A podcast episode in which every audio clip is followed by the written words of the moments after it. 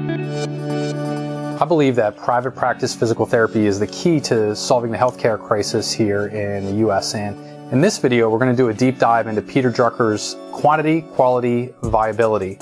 And some people call that third step viability or they'll call it efficiency. But I want to walk through with you what we covered in last episode in the context of Peter Drucker's formula there. So this is not for the private practice owner who's looking for the easy way out. This is really for the type of private practice owner who wants to be diligent, who wants to be scientific, and they're willing to work to create multiple diversity of channels for direct access patients and past patients coming into their clinic and helping their clinic to grow and scale and leave a bigger impact in their community. So there's three barriers that typically get in the way. Again, it's really that over reliance. Anytime that we're talking about applying Peter Drucker's formula, there's an over reliance that owners have on just mastering one channel. And I want to share with you probably one of my greatest failures ever in marketing. When we started doing workshops back in 2008, the main thing that was working for us, or the thing that was working best, was our local, it's called the Patriot News. So it's the Sunday Patriot. Um, we would advertise in this. We would use this hideous yellow or goldenrod insert and we would put that in and typically we'd get about 30 registrations per workshop. They'd come in. That was back in the early days of formulating exactly what to say so those people would convert over to paying clients. But that's what worked well for us. And by the way, I tested other things. I tested TV, I tested radio, I tested online, and the winner for us was the Patriot News. So I was a victim of my own self-limiting belief, and we just eliminated all those other marketing channels, and we only went with the Patriot News. Well, eventually, three years later in 2011, our newspaper essentially died, and now it's only published three days a week the readership went from like 500,000 down to 80,000 or something like that. Just the paper was decimated and those inserts stopped working for us in the way that they had done before. And I literally hit zero. So, you know, we ran the advertisement as we typically did and it got down to zero. So rather than know what I'm about to share with you here, Peter Drucker's formula, what I did was the logical thing to do that wasn't very smart was I stopped advertising altogether for workshops and I just said, workshops are dead. I don't know what to do. And poor me.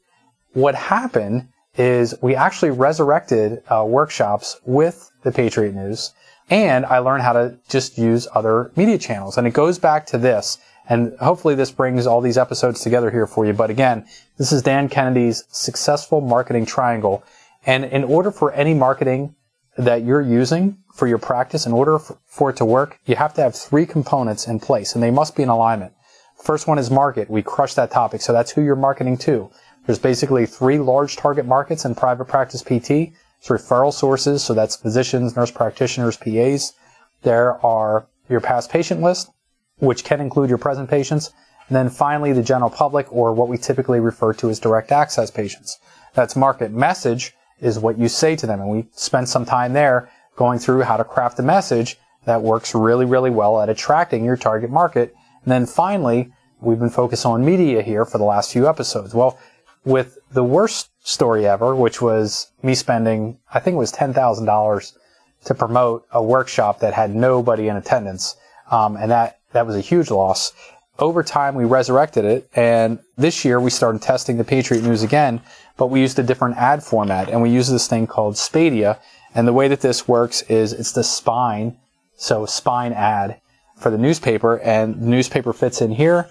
The front half of the paper is covered with this ad, and then if you go to the, the entire back cover is our ad as well. So we went to this format. It worked amazingly well. I think we spent around $2,000, and that was where in the very first one we had 78 people register for the workshop, and we did it again, and we had 77. So we have a winner there. And again, I'm sharing lots of stories of winning with you, but realize that what we went through is that Peter Drucker quantity first, then quality, then viability. So this time around, we had a much better message, a much more proven message than we had back in 2011. We also knew better who our market was and who we wanted to come into the workshop.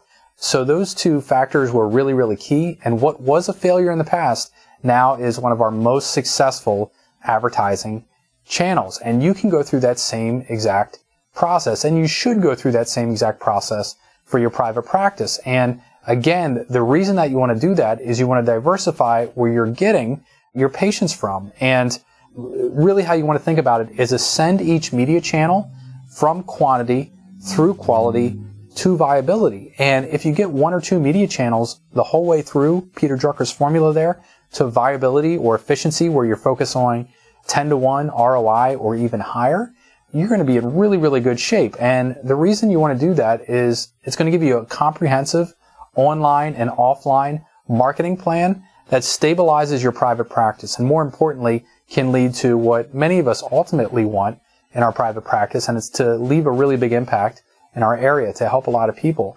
We can also have desires there around creating some financial freedom for ourselves or at least getting paid for earning what we feel we're worth in the marketplace but creating some financial freedom and then also time freedom. So we don't have to work 85 hours a week.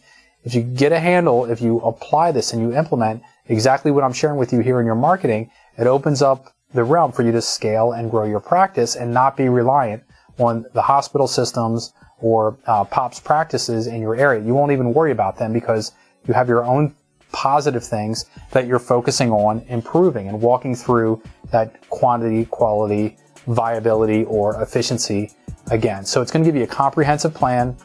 Take these 12 or 13 episodes, whatever we've done here, put them into practice in your private practice. I'd love to hear how you're doing. Anyhow, next time we'll be talking about the problem that happens after you solve your marketing, which for most people is how do I hire a PT?